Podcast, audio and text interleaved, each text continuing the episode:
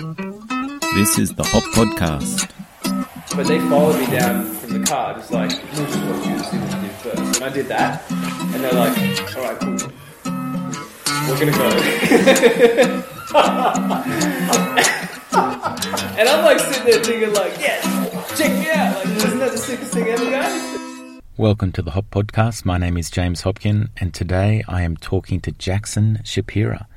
He is a downhill skateboarder, one of the first skaters on the Hopkin racing team, and he was an early employee at the Hop Shop.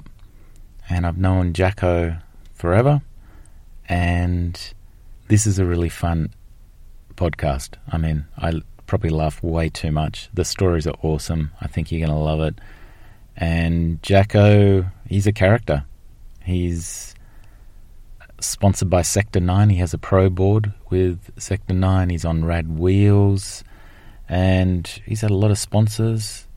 And he's done a lot of racing around the world. And we dig into it and find out some uh, stories, things that I didn't know. So it's uh, this really is a good one. Before we get into it, we now have a podcast sponsor, and that is Audible. Audible is a subscription service. You can get like Audible books. So if you like listening to a podcast, which you do, you listen to me, you're going to love Audible. I'm a subscriber. I listen to a book a month.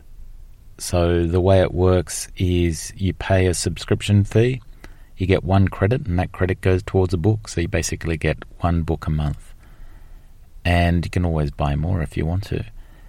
So we've got a deal going with Audible. If you go to hopkin.com.au forward slash audible, you will get taken to a page and you get a 30 day trial. Try out Audible for 30 days, obligation free. You don't have to be a subscriber at the end of the 30 days. And the book you download, you get to keep. How good's that? A free gift. And I would suggest Shoe Dog. That is the story of Nike and how close it came many times to folding and not being Nike. I know Nike is a real controversial company within skateboarding. They're not a core brand, but they are a global force. They're a global brand and they have humble beginnings. And there are some really good stories in there. So if you want to spend your credit on something, I suggest Shoe Dog. Give it a listen. And here's the podcast. So we have Jackson Shapiro, Jacko, on the podcast. G'day, how are ya? And I suppose we were just discussing whether we're going to do two parts, part one, part two, three parts, four parts, five parts more.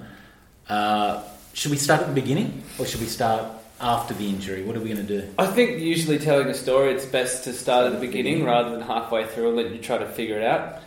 So I was telling Jacko before that because uh, his skating has been so intertwined with uh, my business or my involvement in the sport that a lot of the stories I already know. So it's uh, it's it, this is going to be an interesting podcast because I suppose we'll both remember different things. And we're both going to be firing up the memory engines trying to, you know, work our way back to what was what. Um, maybe I won't remember. Yeah. I'll like go, that didn't happen. or I'll be asking you questions.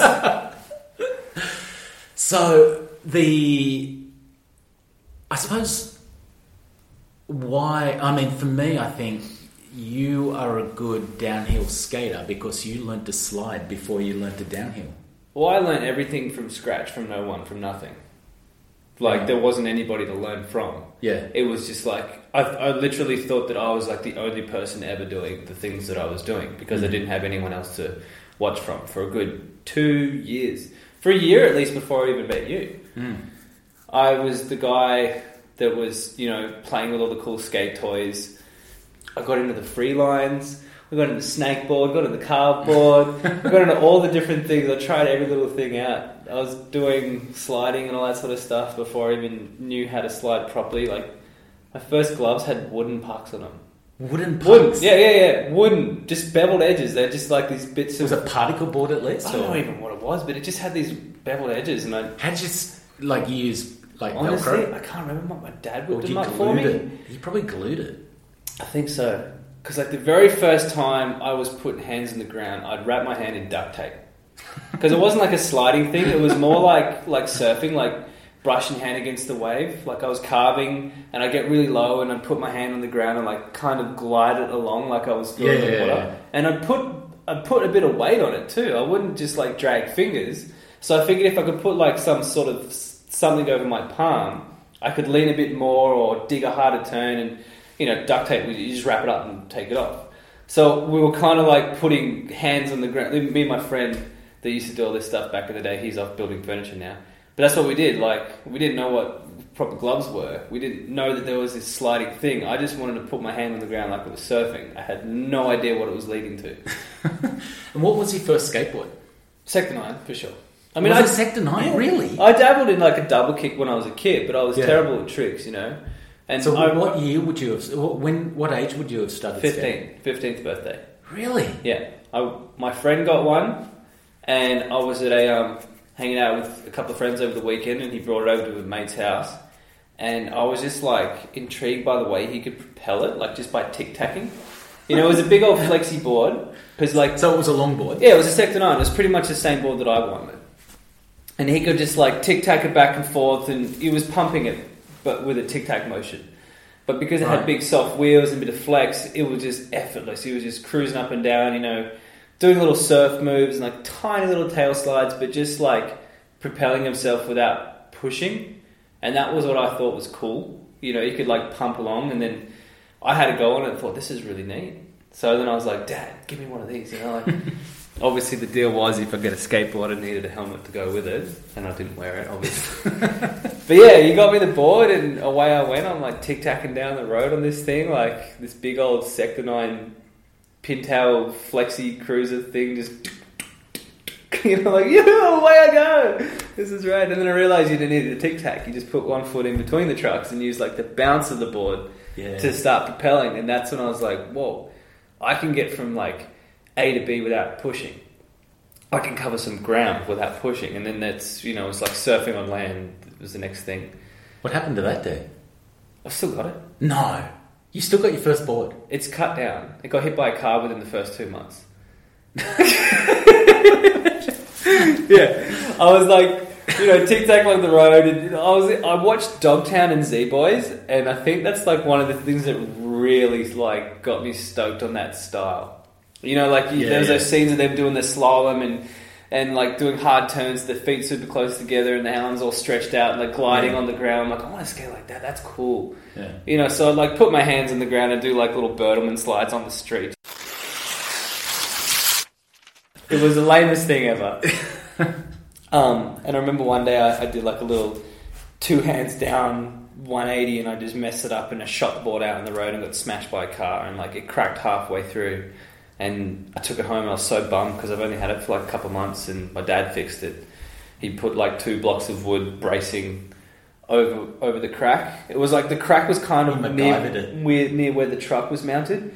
But because it was like two solid blocks of wood that were like three inches long, it totally messed with the flex pattern of the board. Yeah. You know what I mean? It was supposed to be flexing right there, but then we just I don't know. That was my weird board, and I had that. I rode that thing around for ages. I remember like I found this one seismic truck. You remember with the springs? Yeah, yeah, I don't- yeah. I don't know if I got it from you or if I found it from somewhere, and I used that as a back truck for a while. Like with the with the standard, you know, gull wing Yeah, yeah. mission up front, and this 180 mil spring loaded back truck, and I thought, I don't know, this board was a weapon. It was it was the craziest thing ever. I like tried all different things on it for so many years, and then the second board I got was um, the, the sidewinder trucks, another Sector Nine. Ah, right, like a real surfy. Yeah, because I was still super stoked on the whole idea of propulsion without pushing. Yeah. And once those, you know, the double trucks came in, I'm like, oh my god, this is the game changer. I can pump up a hill. yeah, I thought it was awesome. And you could turn super sharp surf turns and all that sort of stuff. And Would you have been surfing? You, Yeah. You surfed at that stage? yeah, I was surfing. I was just terrible at it. Yeah, okay. this is like the reason why I got into it. I, I went snowboarding once, and that was super sick, but it was really expensive. And the longboard was kind of like carving down a hill, you know, like snowboarding without the lift ticket, and a bit harder when you fall. Because it's essentially the same sort of thing, you know, rail to rail, carve, slow down. Yeah. It's similar, but I was just into all those kind of board sports, but without, you know, waiting for the right surf condition or having to buy the lift ticket. It's just like walk around the corner up the street, away Mm. I go. You know, I was like 15. I, I had energy for days. I could just go, go, go, go, go, go, go, go, go until I couldn't go anymore. I remember I'd, I'd like I'd get home from school and I'd just push it all the way to the beach. So I'd push all the way to Manly and back from my house in Curl Yeah, I did that once. So I was like, my friend said, "I bet you couldn't get here in a certain time," and like I got off the bus, ran home, got my board, pushed all the way to Manly just as he was getting home. I was like, I told you I could do it. but yeah, you know, I grew up in a pretty cool place for like riding that thing around because Northern Beaches, there's like headlands between each beach, so there's up, there's down, there's up, Yeah, there's yeah, down. It's not very far to go up to go down. How did you transition into your sliding? Because you used to do a lot of tech sliding, didn't you? Yeah, well, that was the thing. I was um putting my hand on the ground and and like you know doing that surf sort of thing. And I'd always go into um, yeah, that's right. I was Manly Blades, this little skate shop. This is before I met you and saw the Hopkin and all that sort of stuff. And me and my friend would geek out at all the cool longboards. They had some of the overseas brands. I think they had some Landyachtz brands there Yeah, once yeah. or twice. Yeah, they they were the first crew to get the Rayne boards in Oh, right. because the guy who was working there was from Vancouver. I think his name was Jason. I can't remember, but he was the guy who showed me the first Chris Dahl sliding video. We'd come in and we'd be like, "Hey, can we play with your boys? These are sick." You know, we'd push them up and down the street and like, "Thanks, man." And that was like our Saturday. Let's go to the skate shop and see what cool toys they have. You know. And he knew we were into it. And then one day he's like, "Hey, check this video out."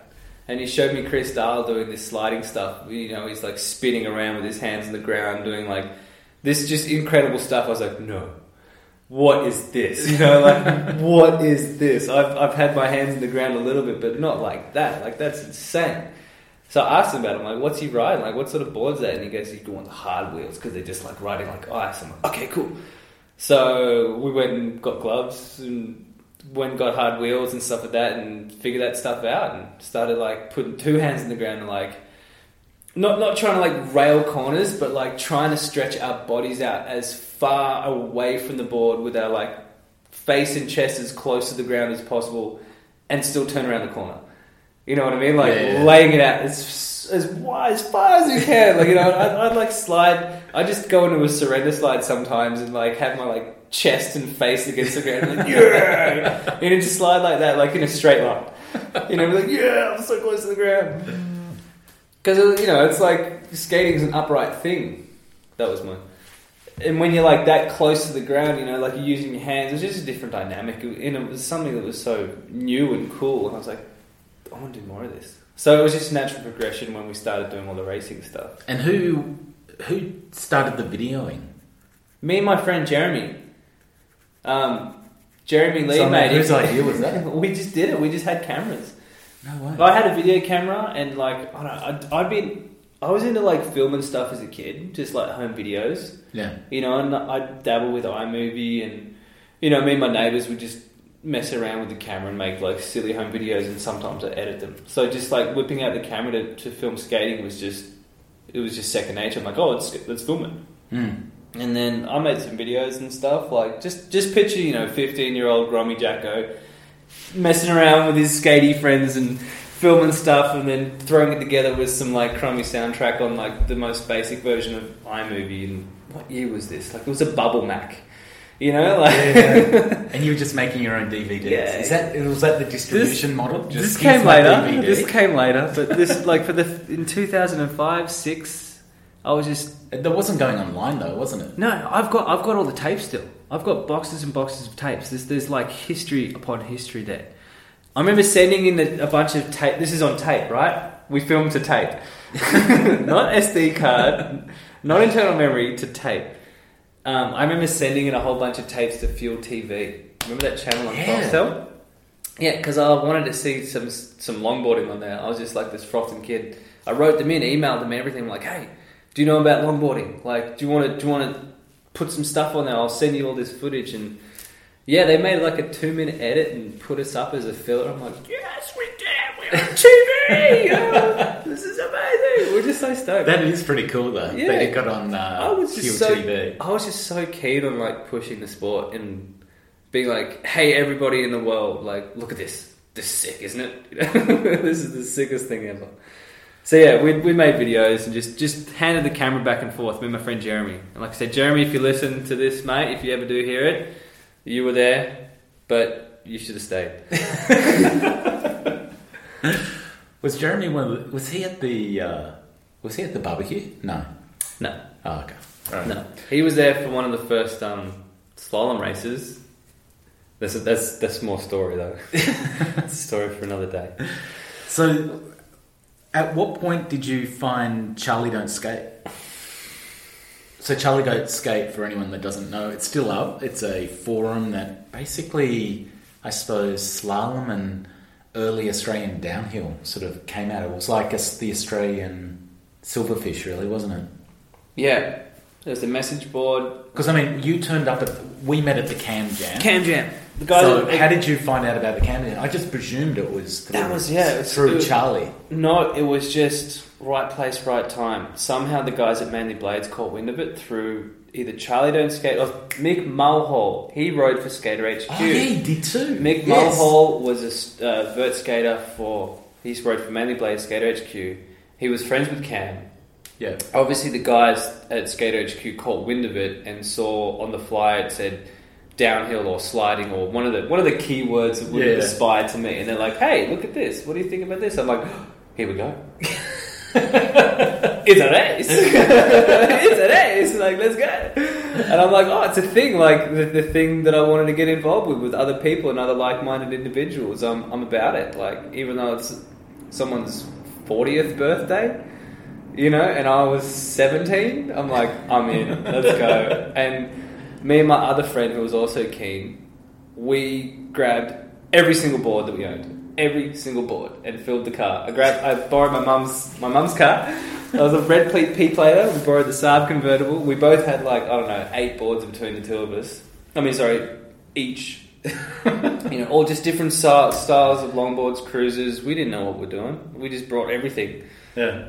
And that was the first time I've ever seen a slalom race with cones lined up. And I, I got through the course on my sidewinders. Oh, did you? Oh yeah, and on my free lines, and on the smooth star. and I brought the carve board out, but that was a bit too big to get through. I went through, I think, two at a time. You know the carve board with the Yeah. big pneumatic tires that's supposed to. Oh, yeah. I had one of those too. wow. yeah, we really? had we had a ripstick. This is when it was called an S board, and it was like You're four or four gear- or five You're into the like gear. every toy, mate. Every toy. It was sick as. But the S board was like four or five years before like Ripstick was a kid's toy and you could buy it at the supermarket or like Big W. But Skater HQ or Manly Blades, They they had, had, everything. they sold all those things. I mean, they always had. What if there was Yeah. like something new? Bill would have it. and all the other things um, my friend Jeremy had. Oh right. Yeah, he had like he had the um, um, um, what do you call it, the snowboarding one? Uh, freeboard. He had the freeboard Oh too. yeah, yeah. the Free That was really fun. That was like snowboarding. I mean, and they he used the to do loaded freeboards. Yeah, You remember the, the ha- the hammerhead or something. Yeah, that's right. The hammerhead with the free. Mhm. Yeah. So we just like played with all the toys as kids. I was just a happy kid playing with all my skate toys, and that's all I wanted to do. you know what I mean? Like I had a weird schooling situation where I went back and forth between somewhere here and there. It's a long story, but I never finished school, and I was just my head was just like I want to do skateboarding. Like I just want to go play. I never really had much desire to go and actually try and finish it when I you know tried it twice. So I just kind of moved on and stuck with skating because it was fun and it was like something that what I don't think really any other no one around was doing at the time. So Mm. So you did the cam jam, and then wh- what happened? What happened next? I mean, obviously slalom happened. You No. got into slalom. No. What happened? I think they wanted to take me out downhilling because I met Fitzy and stuff, right? yeah. Right. And they saw like it. Um, Stop. oh wait, no, no, no, no. there was there was another. It wasn't until the Canberra uh, slalom race that was next. They told me about the Canberra race at that one. I just pretty much showed up and I was this kind of weird, awkward kid. I wore the Skater HQ shirt and everything, like I was a sponsored rider, and you know, and I like put my hands down a little bit, did some sliding, and you know, I wasn't just some random kooky kid. Like I was pretty kooky, but it wasn't like I didn't know what I was doing. I, No, no, you blasted out the I blasted out of the gates pretty much, and everyone's like, "Oh, wow, there's some young fella doing this old man stuff, and he's doing it kind of cool." Um, and I guess everybody told me about the next one, which was the um, Canberra slalom race. And my friend Jeremy and I, That was like a son of a ditch or something like that, probably. oh, it was like it, it was one that was just on the old um, Embassy Hill. Oh, right. And That's it- really and a, this, that's and this right, is a funny yeah. story because we had no idea about like you know staying at the, at the Statesman like everybody else does. We thought, oh, we'll just drive down there like the night before because it looks like it's a super early start, and we'll just like pitch a tent on the side of the road. like we literally drove to the track, parked the car, walked in the bush about five meters, pitched a tent, started smoking weed. And they call it Embassy Hill because It was embassy's on there? outside an actual embassy. right? The feds pull up, midnight, feds pull up. But yeah, we hear a car pull up, we're like, who's that? Who's that? You know? and then there's like a bit of a flash, and I'm like, oh no, it's the cops. And it was the federal police. They're like, what are you kids doing? They're like, oh, well, there's a skate race on tomorrow, and you know, we don't, we don't know what we're doing, we just thought we'd pitch a tent. And he's like, all It's right. so funny, you're paranoid and the police turn up. The federal police. but they knew what was going on. They're like, oh yeah, we've seen you guys train, and there's markings on the road. We, I guess you are here for that. Like, why? Why else would you be Pitching it. What the hell, guys? What the hell? so they let us camp there. No, they let you camp. what are we going to do? We're like two teenagers, and it's one in the morning. What are they going to do? Move us on? Good on them. Well done, guys. That's that's pretty cool. They let you camp. Yeah. And then the very next morning, um, I think first thing, Jeremy falls off his skateboard and face plants. So he's got his face all cut up. He spent the rest of the day just in the tent. he didn't skate. I raced a little bit in slalom. Um, What sort of board would you? You're not remember. still on the No, side. no, no. No, I think I borrowed someone's board. and I was doing all right. And then I got beat by Kev Dog. Kevin O'Hara. he beat me. Kev, Yeah. Kev, you got a story there. Yeah, well, in my defense, I was doing pretty well, and then I smoked a bit of hooch, and I got paranoid because I didn't know anybody, and I wigged out. yeah, I thought it was all comfortable. You know, I got the stone of paranoia and wigged out, and Kev beat me. But then on the way back uh, afterwards, they were like, "Oh, we're going to go skate um, Black Mountain. You got you want to come? You guys are in a downhill, right? You know, let's see what you got." So we went up to top of Black Mountain, and I hadn't really done any downhill, but I definitely knew how to slow down or Yeah. come to a stop. My style back then was definitely. I'm sure they were frightened when they saw me skate. Because I was carving all over the road. I had my hand down every carve. Like I did this style where I like keep my hands down and kind of carve drift at the same time and like cross over from heel Yeah, side to toe side. But I'd use the entire road, you know what I mean? And it was obviously clear, so I could. But they followed me down from the car, just like, we'll just watch you and see what you do first. And I did that. And they're like, all right, cool. We're going to go. and I'm like sitting there thinking, like, yeah, check me out. Like, wasn't that the sickest thing ever, guys? And they're like, that's the most dangerous thing ever. We're going to leave you and you're not skating with us. We're going to go skate Mount Keira. And we're like, oh, I'm like, oh yeah, cool, I'll come with you. Because we had to go back through Sydney anyway. And we got to the turnoff at Mount Keira, and they're like, "Oh, we're just going to go to the airport. We've got to get home." And I know they went to Mount Keira without me. They're like, "Fuck, this kid's not coming with us." And do. I mean, I'm glad they did say that because if I did that down Mount Keira, it could have been dangerous. Yeah, Keira's yeah. a bit more windy. Yeah, yeah. Yeah, I wasn't ready for that then, but I thought I was. and um, oh, I don't know. It was a few months later that um, Robbo took us down to Mount Keira, and we leathered up, and I borrowed a board, and he's like, "Just air brake. That's what you do. Just carve a little bit and air brake. Stay in your lane." I'm like, "Okay," and then that was that. And that was easy. There you go. I'm like, "Oh, okay." Well, that's really easy. I was just trying to like show off with these cool moves. like I didn't have to do that, but I thought it was heaps cool. Would you have been sliding to a stop then? I could. Yeah, it was easy. Like I was every carve, my wheels were drifting. You know, I wasn't going fast at all. This was not a fast way of skateboarding. It was like a really slow, um, dramatic way of carving and sliding at the same time. I don't know. It's hard to describe. And how was the scene? Because you're getting into this. How was the scene structured back then? So there's just like people like Robbo taking people out, or Oh, it's just the older fellas, really. I mean, the guys who were doing it back then were all from Queensland. You know, Steve, Bliso, Jezza, Kev, Neumer. Remember Neumer? Neumann. Mongo Bowery, bro. Do you remember that guy at all? I don't remember. I, I probably remember had a pretty him. mean style. He was funny as. He was another fella in there. Um, Yates, he was part of that crew, but I didn't really meet him in the early days. He came into my life later on. But those are the fellas. Um, yeah, Robbo from down Sydney. Um, Would the, the Sean? like the old school crew still be the old? What were they called? The old school. oh, team? the old school team, yeah, those Were they bozos. still going? They No. were kind of around, but like, I'm so glad that I didn't try and roll with them. I met them a lot. I mean, I'm going to put this in the interview. You guys hear it, you know damn well. You guys are insane. Um, I watched your videos, wasn't impressed. Never was. I wanted to watch Steve Daddo's videos instead. You didn't Um, like those videos where like Oh, they get just- the skids, the Yeah, speed wobbles at the bottom. It's like, oh, let's chug a beer and let's get the speed wobbles and lose all my skin. Whoa, that was a sick run. Like, I don't want to do that. I want to like do slides and carve and couldn't survive. But they were around. Um, I, I went out to Mount Keira a bunch with um, Rollerblader Sean. Remember him? Yeah, yeah, Yeah. rollerblade Sean. Yeah, he taught me. Well, I kind of learned how to go fast with him because he could um, he could film a lot. He could hold the camera real easy and break. So I got to watch a lot of my own skating and be like, oh, I see what I'm doing. And he could go over over anything. He could ride ride rough. He could, you know. When I was beginning, he was a pretty good person to have as a follow cam follow Yeah, yeah. cam guy because it was no. Yeah, he was solid, wasn't Yeah, and he could. He had no problems going 110 on rough. Yeah. Yeah.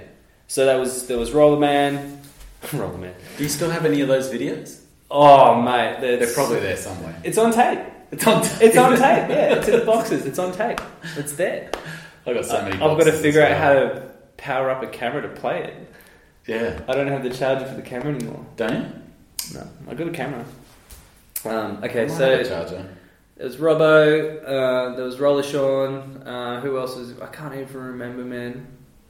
Uh, Guff, Oh, Guff. Yeah. kind of Guff. Yeah. And then there was other fellows who started joining in, like Blackwood. And uh, So were you doing more downhill than slalom? no, the first the first part was like heap slalom oriented. Yeah. 2007 was Yeah. all slalom. I dabbled a little bit with some downhill stuff. Like uh, my first downhill race was until 2008, but 2007 it was all slalom. I was traveling around um, to a different. oh, how many slalom races do we have that year? We had a lot. That was a lot. 2006, I started. It was my entry year. At the end of 2006, I won a most improved. What was that? 2007. Yeah. Did I? Remember, I started, and the next year I won the cup, or Yeah. something like that. Or was it the year after that I won the cup? I got a most improved one year, and then won the whole Koenig Cup the next year. Yeah. So So I can't remember if that was you remember the Queensland race? Remember when Kev did the Australian Slalom Championships out the front of that? Yeah, Steve won that. It was Steve and Haggy were in the final. Yeah. Remember, I DQ'd against Steve in the semis. So what? You, so that was the 2000. That, was that 2007? Yeah. Yeah. Because then the next year was Newton's, wasn't it? I won the Koenig Cup in 2008. 2008. Yeah. So 2007 was probably the Cam's Jam year then. Yeah. Oh, I went around to 2006. It's hard to Oh, remember, who dude. cares? It's Okay, just numbers. it's so far back. I was a kid. I did a whole bunch of slalom racing for a, a good year before I did a downhill race. I remember that, and I did okay. I got some trophies. I got some. Were there any downhill race? I don't remember No, any. the There- first the first downhill race in Australia was Newton's Playground, two thousand eight. So your first downhill race was Newton's. Exactly. That's one hell of a track for your first downhill Yeah. race. Well, I'd ridden the hill beforehand. That was the cool part because um, during the planning phase of that, they weren't sure if they were going to race from just above the elbow and you know go around the elbow and hit the straight, and that was it, or go from the top. And um, the Queensland crew were invited down for a, a test run. You know. To ride the track, get some logistics because it hadn't been done before, and you know it's obviously a big thing. So it was like, yeah, let's ride the hill. and um, they called me up to. They wanted me to do like the the tech sliding demonstration sort of thing because they were doing all the events. They were like, "Oh, let's do tech sliding, slow on this mountain bike, blah blah blah blah blah blah blah." There's all these things, and they're like, "Oh, well, let's call Jacko to get him to come down, and you know, if you want to have a ride, you can ride. Bring you down, he'll give if you want, but come and have a go, man." So I was like, "Fuck yeah, let's do this." And I got to ride the hill before everybody else did. So they just cool. they just closed the Yeah, it was all hand closed. it. It was all closed. Closed down just for a couple of hours. Um, we started off, did one or two runs from just above the elbow, and everyone's like, "Yeah, at the top, let's go. let's just go. What are we doing?" Um, yeah, Stephen Stephen Liso went down, and they're like, "Oh yeah, this is no problem." So I was like, "All right, I'm in." you know, I'd ridden Keira a handful of times. That was it. I knew how to foot brake. I was good at foot braking. That was the thing. I knew that if I wanted to go down hills, I knew how to stop, and foot braking was how to stop. So I was really, really, really good at foot braking. So I foot broke into the dipper, foot broke into the elbow, tucked it straight, loose 17, 18 year old, like, oh my god, tuck, you know, this just kind of crouched over a little bit. But I did it, you know, it was no problem. And race day came around, I got 10th. Yeah, that's awesome. Yeah, I mean, there wasn't really much competition. Like, there was five people who were actual racers, maybe six people, and the rest were all beginners. So, I think I crashed in one of my heats and still made it through because there was like a, a second chance draw. Like, there wasn't many competitors. I, I don't know, I can't remember, but I remember being out and still back in. I remember. I do remember there was a lot of people signed up for the downhill Australians, and a lot of people didn't do it. Mm, a lot of people showed up and said, no, fuck that. Yeah, no, because now Keira is one of those places that it looks okay on the television, but when you get there, Not Keira, Panorama. yeah, Mount Panorama, it's one of those places where it's you don't realise how steep it is until you go. Yeah. And So, um, yeah, okay, so we did that 2008. So I mean, so we had a we had a deal for slalom, didn't we? In about so that must have been two thousand and seven, where I bas I said, "Why don't you try and win the slalom, and I'll back you with Yeah, that's whatever right. you want." through um halfway through Was- 2007. was that 2008? No, no, it was before. It was before that. It was through Yeah, 2007. I was getting myself to a couple of slalom races, and I was starting to do pretty well. And you're like, "Hey, wow, someone who's under 20 that wants to do this. This is amazing. Here's everything." well, my thought was that the the reason why like a lot of young people weren't like competitive in slalom was they were, they couldn't afford the gear like the old guys. So mm. I wanted. I mean, if if someone that was young and good was given like gear to compete. You know, would they be up there? Would they be beating everyone? And they, you proved it. It was Oh, like, yeah, most definitely true. yeah, But the big thing that we faced was it was hard to get people involved to begin with. Yeah, And like, sure, you could hand like it was awesome. I got all the gear handed to me and kicked ass and proved that right. But the problem is we didn't have any other people to come and take the place.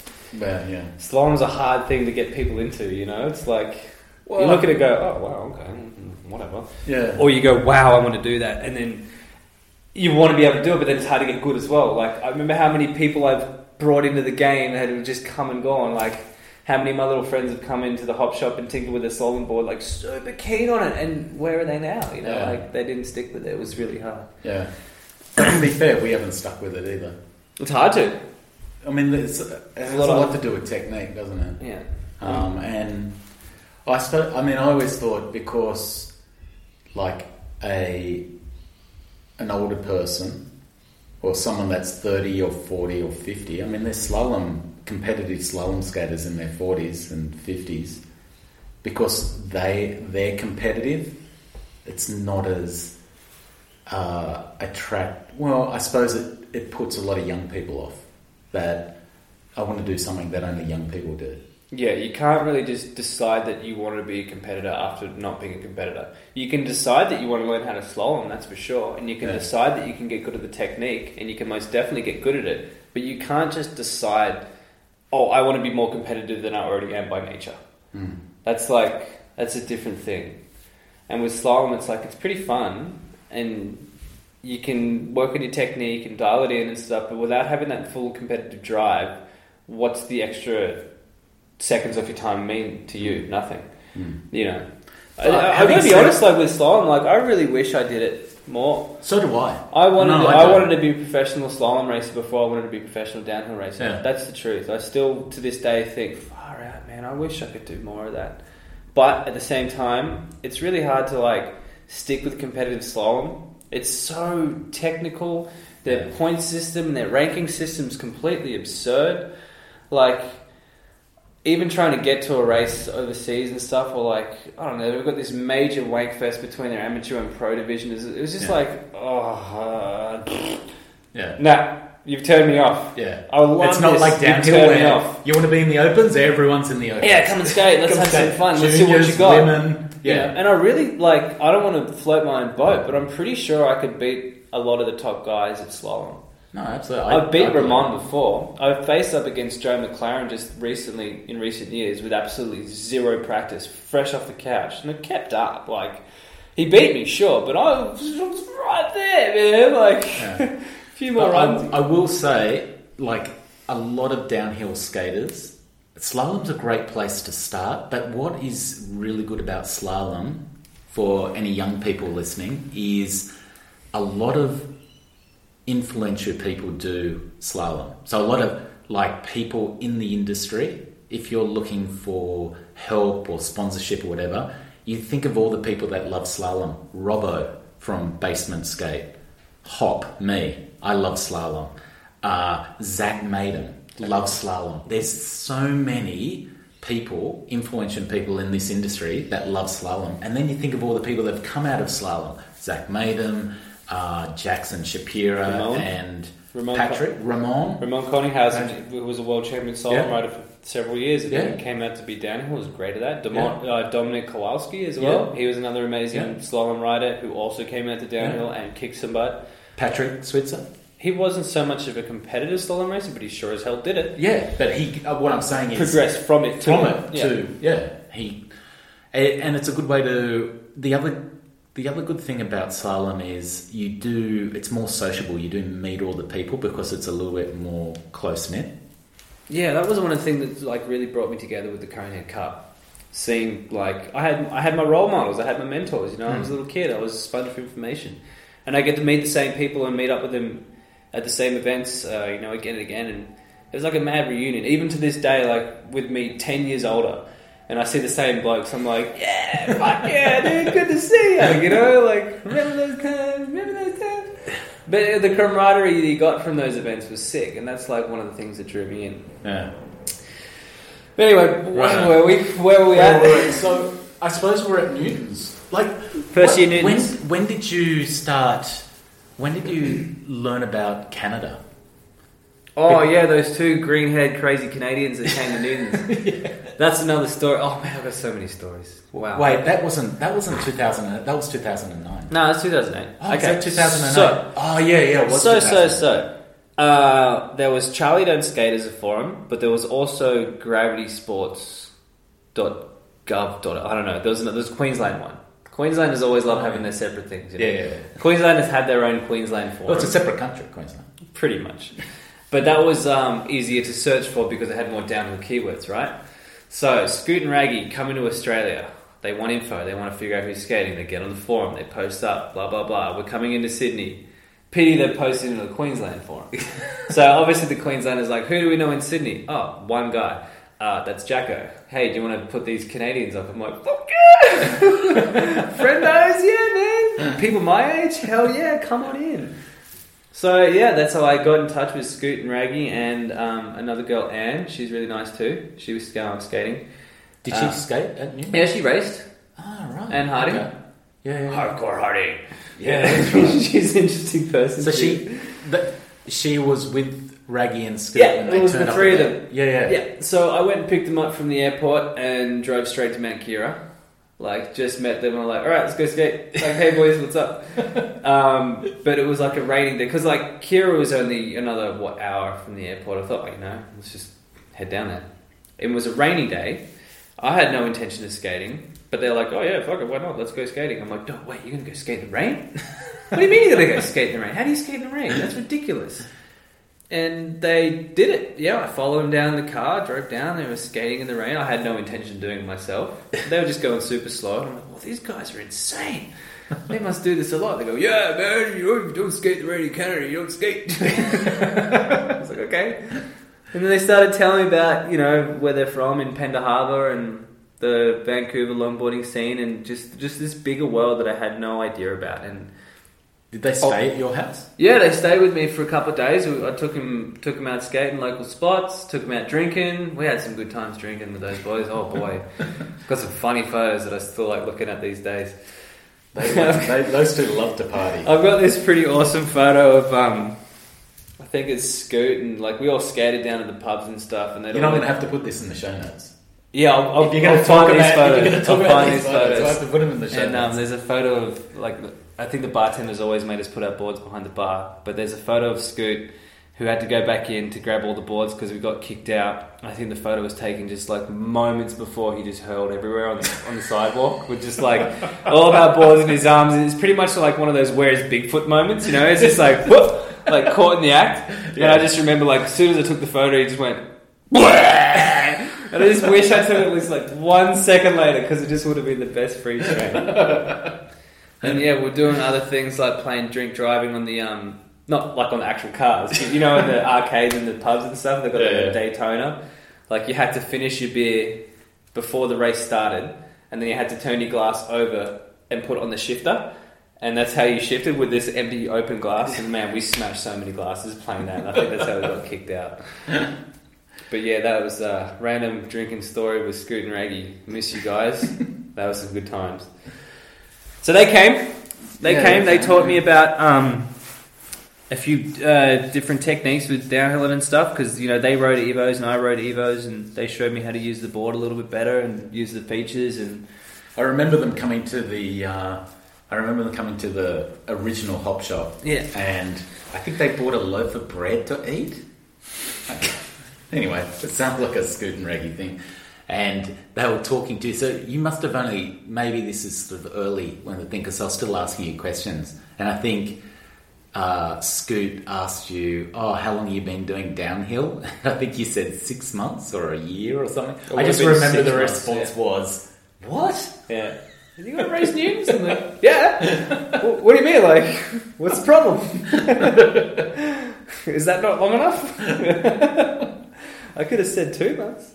Well, you know, the thing was that I'd, I'd been skating for like years. I've been going down hills, Yeah, that's right. but I, I spent like three years just carving down hills. You know what I mean? Mm. Like, there's no foot braking, there was no sliding. Like, the way I slowed down was put down the rail, you know, like carve till there's no more grip, sort of carving, like lean that hard. And if you got to a certain speed where you couldn't carve no more, you better hope there was a run out. no helmet, no nothing. Like, that was sick. So, going down a hill was not foreign to me at all. Adding all these new things, like putting your gloves down and, and cornering better, that was just like refining and making it tidier. Mm. So it was just it was it wasn't a like I wasn't afraid of it. I was like, oh, oh, so I just tidy it up. Oh, okay. Whereas like people start and they, and they learn how to downhill, and they have the problem of like putting too much weight on their hand or like drifting too wide. Or Yeah. I was trying to do that on purpose to start with because it was cool, and it was like, oh, so I'm trying to grip now. Oh, okay, well that's a bit easier. I'm not sliding. Oh, okay. I guess that's how you downhill. All right. What board would you have been on? Evo. You're on an Evo at Newton's. I've asked you this before. I knew you. Told. Probably not Evos and Avex. Oh no, no, you might have been on a villas. A Villas Mm-hmm. because they were big and white, big blue villas. because I bought. I bought a whole heap of sec, uh, seismic Seismics. wheels. Mm-hmm. You had blast waves and the villas. Yeah, I think I got them through Borders. I Oh my god, that shot borders. Oh, Jesus, stories with that. Let's not even get into that. I rode a villas and I had a set of um, bear grizzlies, Oh really? which I bet the shit out of it at crash. That was pretty hilarious. They would have been pretty. Oh, they got they got torched up. I crashed in Forest Elbow and just. I remember getting back on my board and just feeling the severe shake. I'm just so happy I was on the Evo because the Evo did the work. And I looked down and like one of my wheels was like pointing the wrong direction. Know, it was just scrubbing against the ground, like just dragging, like leaving a line behind. It was that bent my axle. I'm like, oh my gosh. What day would that been? I don't know. I can't remember. It was like a three or four day event. Like it was IDF. Sorry, IGSA races sometimes ran for five days back then. Yeah. There was a day for like bad weather where you could just not skate and go and enjoy the town. I was like, oh, today's no skating day. We'll see you tomorrow. Okay. but yeah, and I remember like having to change my setup and like put on my spare whatever I had. It was like Force trucks and like Randall knockoffs. And I grabbed some big Z's off Scoot and Raggy. But yeah, I was just pretty much it was it was the deck. That was what my my downhill thing was the deck. Like all the trucks and wheels are all crap, Yeah. but the deck was solid. it was a good board. That's the bit I stand on. And then I raced really well on that board. Continued to race really well on that board, and I got some goddamn podiums on that board. Yeah, a lot of a lot of rides. Same year like- as well. Yeah. Went from first race to on the podium in World Cup. Same Yeah. year. At- Rock and roll. Oh, yeah, rock and roll. That's right. I was mm-hmm. going to say amateur rock and roll. Yeah. So the story continues with the Greenhead Canadians. They came. They told me about Canada. They told me about Danger Bay, and like even you and I were like, "Whoa, What? what's this Danger Bay? Yeah. Like that sounds amazing! You know, this huge thing. Like we had no idea. We're just over in this other side of the world." So yeah, you were like, "You've got to go," and I was like, "Yeah, I've got to go." and they're like, "Let's just put everything aside. Let's just send it." Like, thank God we're at the good good part of like finances. I think Yeah. the Australian dollar was doing really well. Your business was doing really well. There was lots of resources to be thrown around, and we just fucking sent it. Which Danger Bay was it? Danger Bay 7. Sure, Oh, Probably. Yeah. I think so. I can't Yeah. remember. Yeah, it's yeah, Danger Bay Seven, two thousand eight. Yeah, you're like go over there, go and go and meet the Canadian guys, go and meet Landyachtz. Here's some here's some money. Go buy the boards and bring the boards home. Like just That's right. Just go and bring back Canada. Like go and go on a recon mission and find out the stuff about the world that we love that we don't connect with yet. And I went and I raced and I, I met some people and it was really interesting and I crashed and I got really really badly hurt. Yeah. Mm. And uh, You- I you got, got stuck. I got stuck.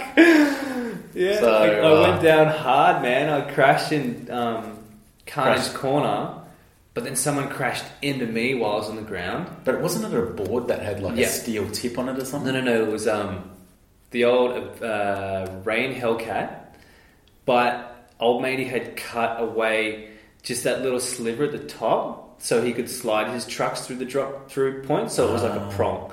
Yeah. And I guess I guess that wouldn't really have made a difference. Nah. But there was two like two things instead of one big solid thing. I don't know. It probably wouldn't have made a difference at all. But either way, he came around in full grip. I wasn't losing. I was in second, but I crashed. He crashed into me right into my ribs. Didn't break a rib, but he um, it tore up my insides. Like lacerated a kidney, Kidney, or yeah, yeah, just that's had all right. this internal damage, and I couldn't. You got helicoptered off? No, they um, ambulanced me out, transferred me from Pender Harbour all the way out back to Lionsgate Hospital, and I stayed there for like two days. And yeah, when they cleared me, they said you can't really fly for another ten days. I was like, sick. I guess I stay in Canada with these with these rad people. And Slept on Raggy's couch. yeah, stayed at Raggy's house. His mum was awesome. She's like she was my Canadian mum for the week. She took care of me, great care of me. Um, and then like I don't know, it was in like four days. I'm like, I feel good. Let's go skate. You know. so I went and skated Jake's Rash. you Yeah, hell yeah. I went and skated Jake's Jake's Rash I a little bit more. Did some filming. You know, like I was there for another ten days. I mean, it hurt like hell. Yeah. But you know, when you're there and you have those opportunities, you don't you don't pass them up. I got I got into it head first, you know, and I, I made the most of it. And then I went home and had some mad stories to tell, and I was fine, you know. It was just, just a bit of a punch in the ribs, piss and blood for a week. You did, you went to Load. Did you go to Load that trip? On the way there, I did meet Adam Colton. Yeah, I did a lot of cool things at that point in time because you had all the connections with the shops and the Yeah, people, yeah, and you're like, go and meet these people, go and go and make some moves, go and say hi, because we're selling the loaded stuff. Yeah, yeah. And, the um, Orangatang wheels were just about to come out or had come out. Not yet, but Not we're- yet, they were yeah. working on them. But Adam Colton was doing mad videos for Loaded, Yeah, he was. and um, I spent what two days in in LA before going to Canada, and I hung out with Adam Colton, and he took me to Tuna. oh, And I- yeah, I skated Tuna Canyon in two thousand eight. two hands down slides around corners. Mad styles, bro. It was oh, it was a turn of heads. Not in a good way. They're like, what the fuck? What's this kid doing? I was like, go down the hill, no problem. You know, we filmed some stuff there, and then um, yeah, it was cool. I, I skated with Tim Dell as well. Did you? Yeah, he was there that day. Tim Dell, Oh. Adam Colton, and some other fellow I can't remember. Um, so yeah, I, I met a lot of people like real, like real early on. I'm I'm 19 at the time, by the way. Yeah, yeah, I'm a grom. yeah, yeah. You know, like I'm still a grom at this point. So yeah, we did all that, and then um, and then we get to like the Europe part of the, the story a bit later on. I know. I feel like I've been talking so much. You have barely asked a question. But that's the way these uh, these conversations go. They're just like one thing leads into the into another. So, yeah, but you got to stop me before What- I drone on. so what, what was those? What was Danger Bay like? Like, I mean, they would have been pretty big events. Yeah, it was definitely like one of the catalysts for my um, longboarding fire in the belly that just got out of control. You know, go, going there and just immersing myself in that family, in that scene, and just seeing it all, like seeing so many other people that were really good too. It was like, whoa! It was eye opening, you know, big time. And It was like a festival, Who you did you stay with there? You just camp or? Yeah, you just Oh, because you because you had the raggy scoot connection. Yeah, like I went out there with That's Raggy and. Scoot, so I got to meet a lot of um, really well known people early off and make Yeah. some really, really, really cool friends. yeah. You know, like the we went out without a tent and everything, and we built this sick little like this little sweat lodge like tent. It was really awesome. Raggy's like, "Yeah, we don't need shit. We'll build it." I'm like, "Okay, we're gonna build our accommodation." He just brought a tarp, right? So we went out with an axe, and he um, cut down like these really, really, really long pieces of wood, and we dug like like eight, eight or twelve holes in the ground, and put one end of the stick in, and then bent them over and put them in the other end, the other holes, and lined them all up so it was like a dome, Right. and just lay a tarp over that, and Yeah. then put rocks around that, no. and it was just a dome.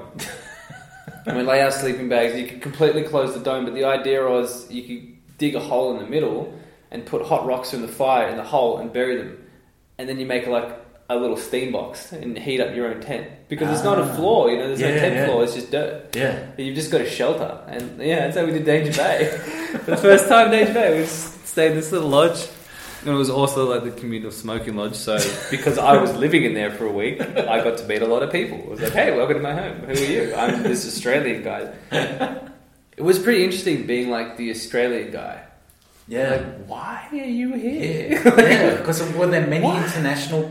No, Because I, I think I when No, I spoke no, to no, no, Dan. Pay, I mean a few years at Danger Bay, like say some Europeans would turn up. You know Mm. what I mean? So it'd be just like, you know, Yeah, but like- at least they were sort of somewhat big name or known of Yeah, race. yeah. I was an unknown random Yeah. stranger, complete stranger. They're like, how? But, but you fuck? had but you had one event under your belt. You had Yeah. Newtons under But your they didn't know about Newtons. No. You know what I mean? There's yeah. totally opposite worlds. They're just like, you came all the way from Australia for this? It's like, well, yeah.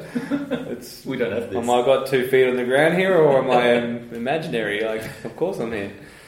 And so, what sort of what did you spend your money on? What what what boards did you buy? Oh, they Did just, you they go to came. Rayne or did you shop at Landyachtz? Oh, Rayne wasn't like a big thing just yet. Um, Yeah. Landyachtz was a big thing. I went and bought a, a Chinook.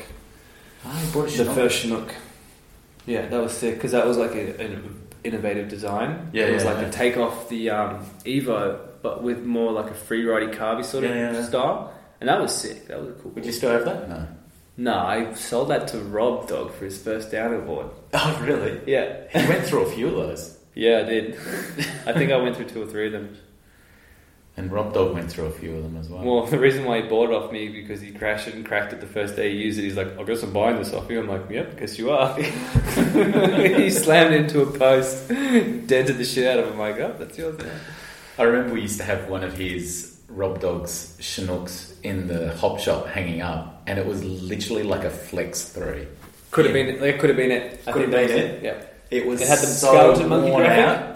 Oh no, it was just There was no totally worn graphic. out. It was there was like it was only like four or five ply. Wow. You could stand on it, it would just flex. just Because I mean, Rob Dog at like uh, at the Bomb Squad, he was just Oh, he would destroy boards. Yeah, He just he was a beast. He still is a beast, but he just loves to thrash, man. He just loves. He, that's his he'd bring back bears and go, "These Ben." Yeah, these are shit. What'd you do to him? Skated him. What do you mean? What did I do? Skated him. We're going. We need uh, ten mil axles to roll. Yeah, he, need- he needed special stuff. He was just he was just so wild with his gear. Just he put it to the test. That's for sure. So, uh, Chinook. So, what did you race in Europe? You're still on your Evo. Yeah, and then I uh, got 210 mil Smokies to go with them. That's right. Before I went over, when I went over to Canada, I got I got the Smokies too. Because before I was on like cast trucks, Yeah, yeah. and Scoot and Raggy were, were riding. Um, one of them was on Jim Z's, one of them was on Smokies. Oh, Jim Z's. I completely forgot about Jim Z's. I think it was Scoot that was on Jim Z's, but Raggy was like, "No, get the Smokies, get the Smokies." But I think we couldn't get the Jim Z's. No. I know Robbo had a set at Yeah. the time, Yeah. and he was like, "These are really hard to get and they're Yeah, really yeah. expensive." But I think That's why because Robbo had them because they're really hard Yeah. to get and expensive. Yeah. but there was a way to get some Smokies through the Landyachtz thing. I can't remember, but they were my downhill trucks. I had an Evo with 210 mil Smokies. Wow. Low, long, wide. Yeah. Yeah. And that was, that was, I rode that at Danger Bay, I'm pretty sure. And then I took that one to Europe. Yeah, I took it to Europe. I tried riding, remember I, you had that um, Rayne Avenger as well with the car linings. Remember I took that to Oh, Keira a few times? I yeah. dabbled with it a little bit. Yeah. And I always thought, man, imagine if I rock up to Europe with a top mount. I'll turn some heads. huh? And I'm like, nah, I probably should. I should stick with my stable board. I took the Evo. Good choice. I wasn't ready for the top mount game. No, no, no, no, no. That was a good board though. I think that was a D light, wasn't it? Yeah, the very first big, big, big, big Avenge delay. Yeah. Yeah. Yeah. So you came. So you came back from Canada. Hungry. And Hungary. Hungry. And then it was uh, Europe. Europe. Yeah, That was a a, big couple tour, of months. wasn't it? um, Because that was a hard one to get across the line, wasn't it? Because I mean, There was a lot your mum wasn't impressed with the crash in Canada. Oh, well, obviously not, right? it's not like I'm going to say, no, she was fine. She was worried to bits. She was worried that she'd have to fly out there and take care of me, but no, that's what I mean with Laurie. Um, Raggy's mum, she took great care of me, so mum was just, that's what, that was kind of what, like, settled with my mum. She's like, he's okay. These people, they're okay. He's Yeah, all yeah. the way over here. He's really, really hurt, but Yeah. he's okay. Yeah, yeah, yeah. I think he's in a good spot. Yeah. You know, I'll let him do this. He's motivated. He's he's focused. It's dangerous, but he's alright. So that was probably a really good thing that I went through that, and that she went through that because we got the worst part out of the way at the start, Yeah. and it was like, oh, what? He's still here, right? Go, go, go, Yeah. have a, go be a kid. So that that tour was interesting because you I had no idea. you toured with um, Marcus. Yeah, with Marcus. Apparently, like the year before, when he did all his Europe racing, you know, obviously he's the president of the IGSA. He'd done the tour. He'd know where to go. Yeah. He posted up in the forum saying, "Hey, anybody wants to come with me can." Here's how much. It was like a, bit of a pre-planned thing. So I was like, "Oh, that's a no-brainer. I'll just follow you because you know what's going on." And I didn't know anybody else. yeah.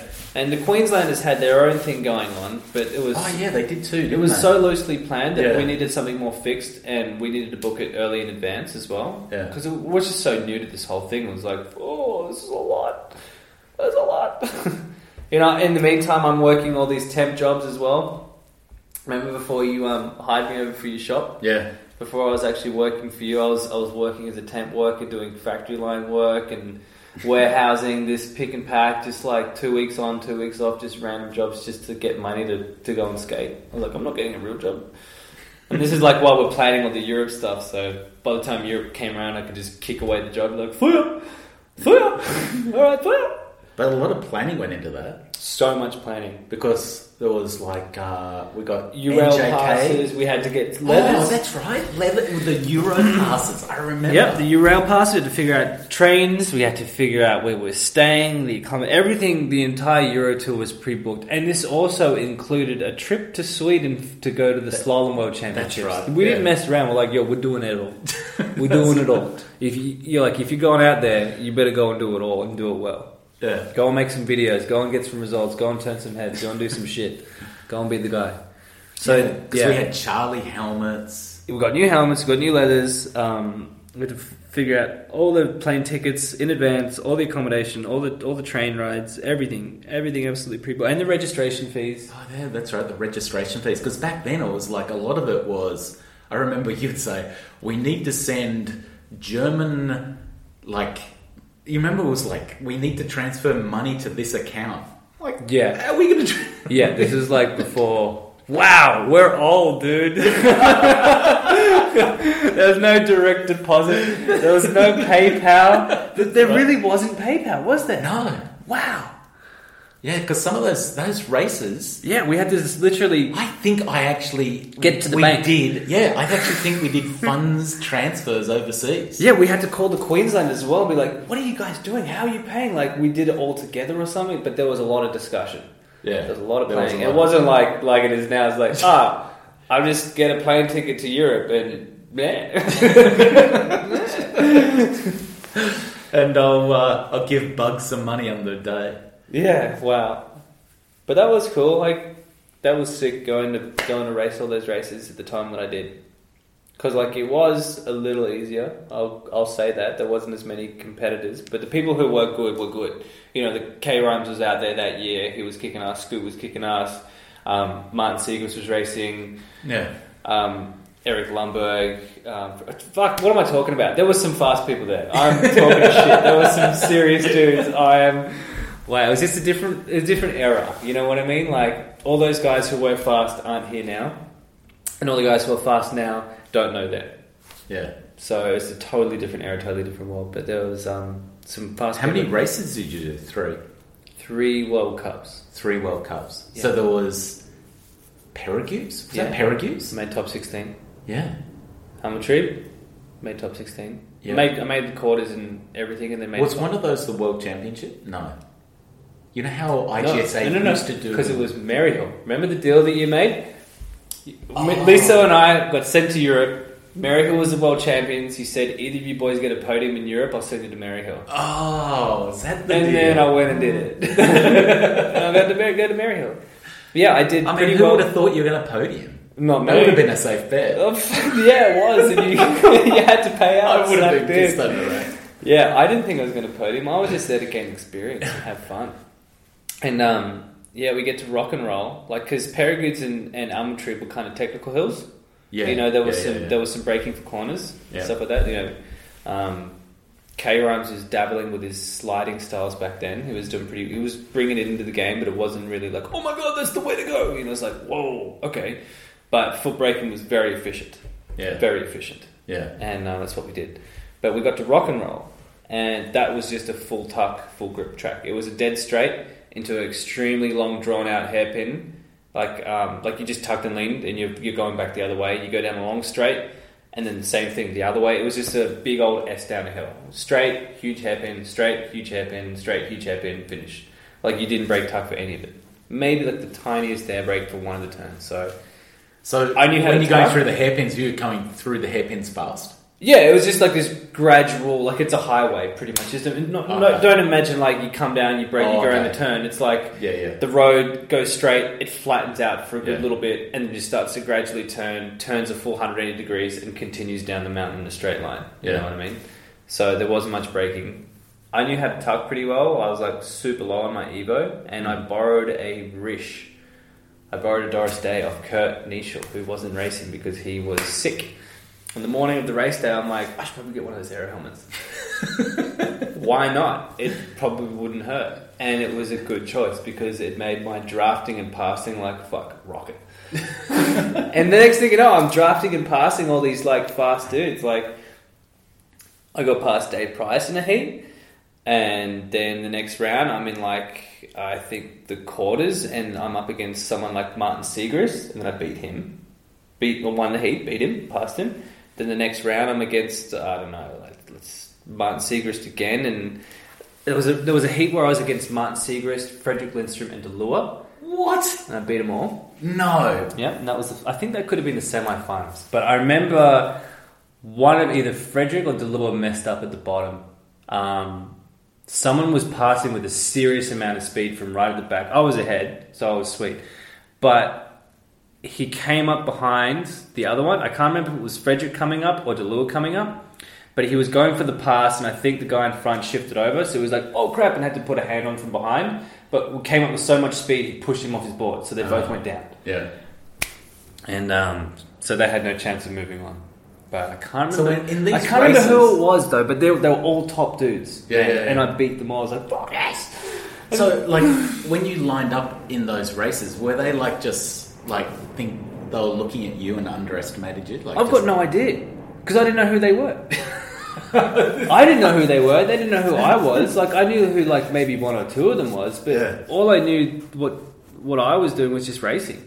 Yeah. You know, um, Mischo won that race. He was well beyond everybody on that race. But I remember like making it to the finals, and um, Yvonne Labat was making a video. and He pointed the camera at me. He's like, "Hey man, you're in the finals. How do you feel?" I'm like, "Dude." I can't believe I made it this far. Like, I'm just so stoked to be here. Like, whatever happens, happens. Like, and that was the kind of mentality I like picked up from that. I was like, if you get to the finals, like, who cares what happens? You Yeah. made it to the finals, dude. Like, just skate. You got to skate every run. You're not sitting down. Would you have watching. been nervous for that final? No, no. That one I was so excited because I was just like, I'm, I'm here, man. Like, are you serious? Like, if I get fourth, who gives a shit? This is amazing. I'm, I'm here with the. I'm on the But line. lined up to win. I was ready to go. Yeah, I didn't. I didn't mess around. I'm like, okay, let's do this. You know, I was against Mischo Erban. Would you have skated with Mischo Never. before then? No, none of these No. guys ever. So he would have been on the other side of the bracket, probably. yeah, I didn't have heats with him. Yeah. But it was Mischo. It was Rizzo. Um, and who was the other one? I think Eric. I think Eric. Mischo already figured out how to win before this heat started. He he sandbagged us all. We all just booted off ahead. and He was like three boots behind. Oh, really? Yeah, it was a it was a spot where he could just truck past and be like, "Oh, there's no draft for you anymore, guys." It was out of the, the kind of the flatter lefty. He would get draft through that. We're all kind of together, but he would be so far back that as we'd go through the turn, he would draft through the turn, and we'd hit the next straightaway. He'd just go boom, straight past. So as we'd all start to pick up speed and redrafting, he's just that far, Far ahead, ahead. that even if we did pick draft. it up, it'd be too late. Yeah. He just calculated and be like, I just need to rocket past and not be in the grid. Yeah. While we're all chopping and changing and stuff. Yeah. And I had no plan. I just tucked and like, oh, if I'm drafting and passing, I'm drafting and passing. Yeah. So I was in third or something coming into that flat left. And I guess I was doing a me show without even knowing it. I'm in third and I have two people in front of me and I'm catching their draft. And next thing you know, I'm passing one, I'm passing Eric. I'm like, oh, I'm passing fucking Eric. Oh, now I'm passing fucking Rizzo. What the fuck? Mischo's already ripped past. I'm like, bye, Misha, you won. but I'm like, holy crap, I'm like in second now.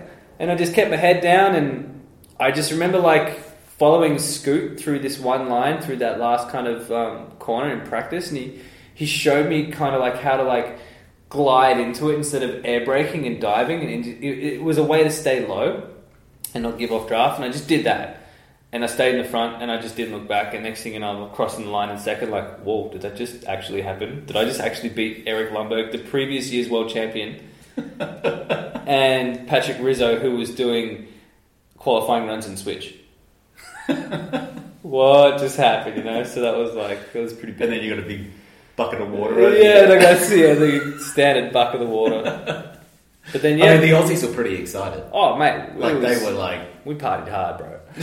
we tore the house down that night, that's for sure. There was some good parties that year, man. There was some good parties. so would you have done that whole race on a set of one set of wheels? I don't know. I can't remember what I was riding wheels wise, dude. Like, But I mean, you did travel with a lot of wheels. you know, I left a few at home. What? Remember how you gave me some seismic speed vents? The kind of like solid green coloured ones? Yeah. I left them at home. Oh, did you? Yep. I remember having to. I bought Big Zigs off the lure at Peyragudes. Oh, really? Yeah, I bought wheels on that on that tour because I didn't have enough. I remember getting to Peyragudes and opening up my bag and be like, "Oh, fuck!" and then, then I just saw them in my head on the table at home, like, "No, First, No. first European trip, leaves Yeah. wheels at home. yeah." Awesome. But you know, I get. I think I did end up racing on Big Six, but I honestly have no idea. Like, I tried other wheels like big eighty-five mil speed vents and Avillas and um, I, I can't remember to be honest. but ev- eventually landed on um, the retro wheels. But then right after that Euro tour finished, O-Tanks came out. Yeah, yeah. So then that was like, oh, well, that's easily decided. These are the newest, best things. These are downhill wheels. Let's do that. Yeah. So I didn't have to dick around with don't know like, if they were done as downhill wheels. It was just a Well, Ke- Kevin was helping design them, yeah, but they were designed for like a smoother slide yeah, because the big zigs were chattering. yeah. They were, yeah, Yeah, you didn't want to slide out on them. They were like, mm. And the part of this Euro tour we haven't talked about is skateboard. Like, oh yeah, I mean, that is a whole other aspect of that tour because one thing, one of the things that we did was we started a, a new website called Skateboard, and part of the deal of Jacko Mm. touring was get to work. he would do a video when the race had finished. You'd do a video and then upload it. And put it online before the next race happened That was insane. with 2008 technology. Yeah. Yeah. People So I were just people were blown away. now remember that to first of all to even do anything with the footage, I would have to watch it back in real time to record it to my computer off my t- camera. Shot to tape. Shot to tape. shot to fucking tape. Yeah, that you, you just didn't you just didn't import. You just didn't press the button and then there, there's like a couple of gigs on your hard drive. No, no. You had to load the tape, Yeah. rewind it, and record it Record off it. your camera. Yeah. Which, in turn, was a good thing because I had a lot of footage review in real time and I could take notes of what's good. Yeah. And you watch your clips back and be like, all right, what am I going to do with all this stuff? Well, I have to watch it instead of like put it away and be like, oh, I don't know what to do. But that was the deal, yeah. I mean, make make um make videos. I mean, I mean, at the time, sometimes you wouldn't get race results for days because you'd be up in the mountains. Yeah, Like, like IGSA race results. It wasn't like now where Isn't, isn't, get. that, isn't that funny that even still today that we struggle to hear information or results and they're like, oh, we've got to know internet connection. You know, in 2008, I got a video online within four days, edited, uploaded to YouTube or whatever what platform we had. Yeah, I remember people online going, "Is this last year's race?" I'm like, no, Like- dude, this is last week. How did I even get the internet I, I remember. I remember once you holed up in some in a hostel somewhere? hostel somewhere. Yeah. Yeah, Put the work in, mate. Put the work in. that was it. Was pretty amazing. But that was the deal. I mean, that's what you said I had to do, and you know, I had a They're good videos too. I go back and watch them. I'm going to put them on. I'm going to put them in the show I mean, notes. I agree. I think they're pretty They're good. great videos. I, I do. I do agree. They were good videos. They were good. Yeah, but good I music. had I had the time. That's the thing that's different to compared to the races now. Like I was saying earlier, we had five days. yeah, there was a day where we could not skate because it was rain. They they had so much time. yeah, I could spend a day practicing and riding the hill, yeah, and then I could spend a full day filming. yeah. You know what I mean? I could allocate my time and be like, I'm, I'm doing this, I'm filming this.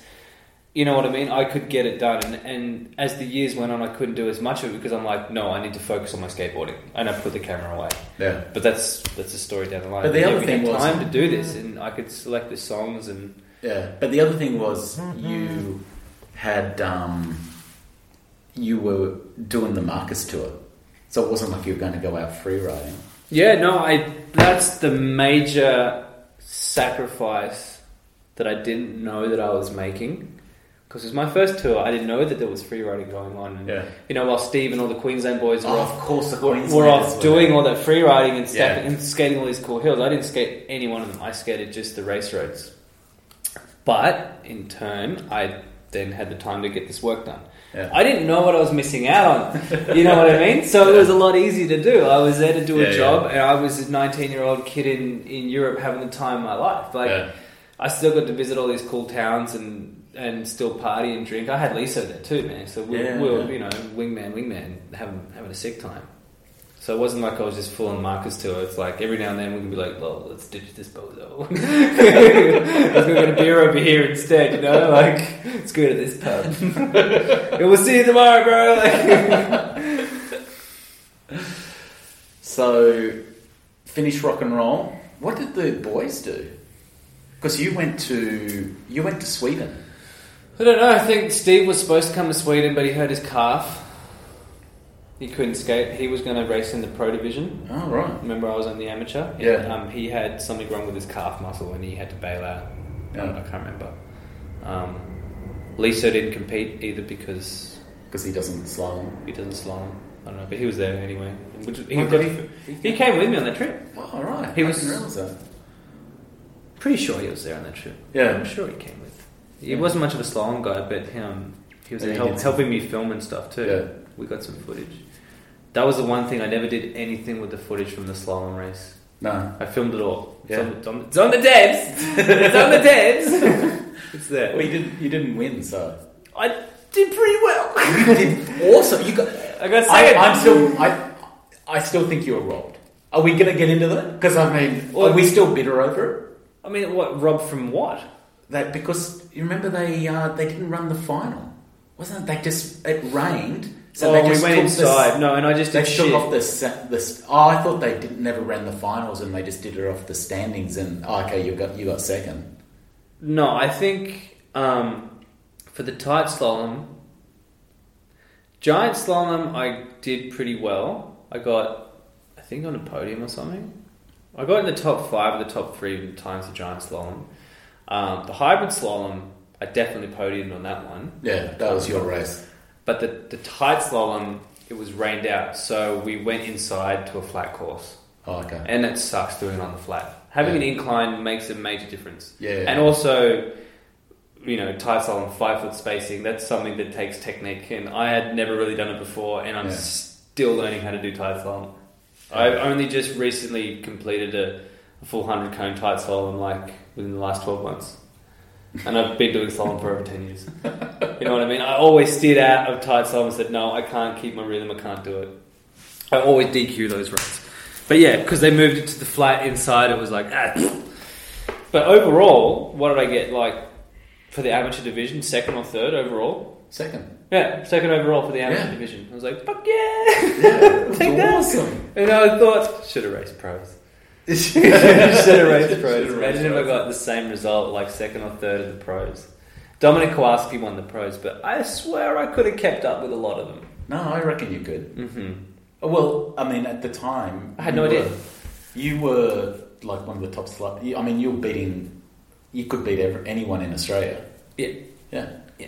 So, because I mean, the first Newtons we did slalom. that's right, we did. And I went, oh, Did you- Steve won the giant slalom. We want. We should do that giant slalom again. hmm The dual head to head. Yeah. On. Uh, And did I win the hybrid or did Steve win the hybrid? I don't know. I think Steve was pretty pretty solid with slalom at that time. He was pretty fucking fast. Yeah. he rode with his back truck so loose, it blew my mind out. Really. Yeah, Steve's back truck was like it, it had so much more turn and it was so much looser than everybody else's truck. He like steered from his back foot. It was I've never seen anyone slalom like that. But he he had that real surf style though. That's what I mean. Yeah, he could like drive it around and grip it. Yeah. Whereas like everybody else trying to ride that board would wheel bite or slide out. Like I've, I've stepped on it once. I'm like, dude, this is loose. loose. Because I ride my back truck like a brick. Like people stand and go, how do you turn this? I'm like, the power. You use your feet, you know, you drive it. The more you push out, the more you're going to get back in, right? So if you really need to force this thing to turn, imagine how much force it's going to give you right back once you do turn.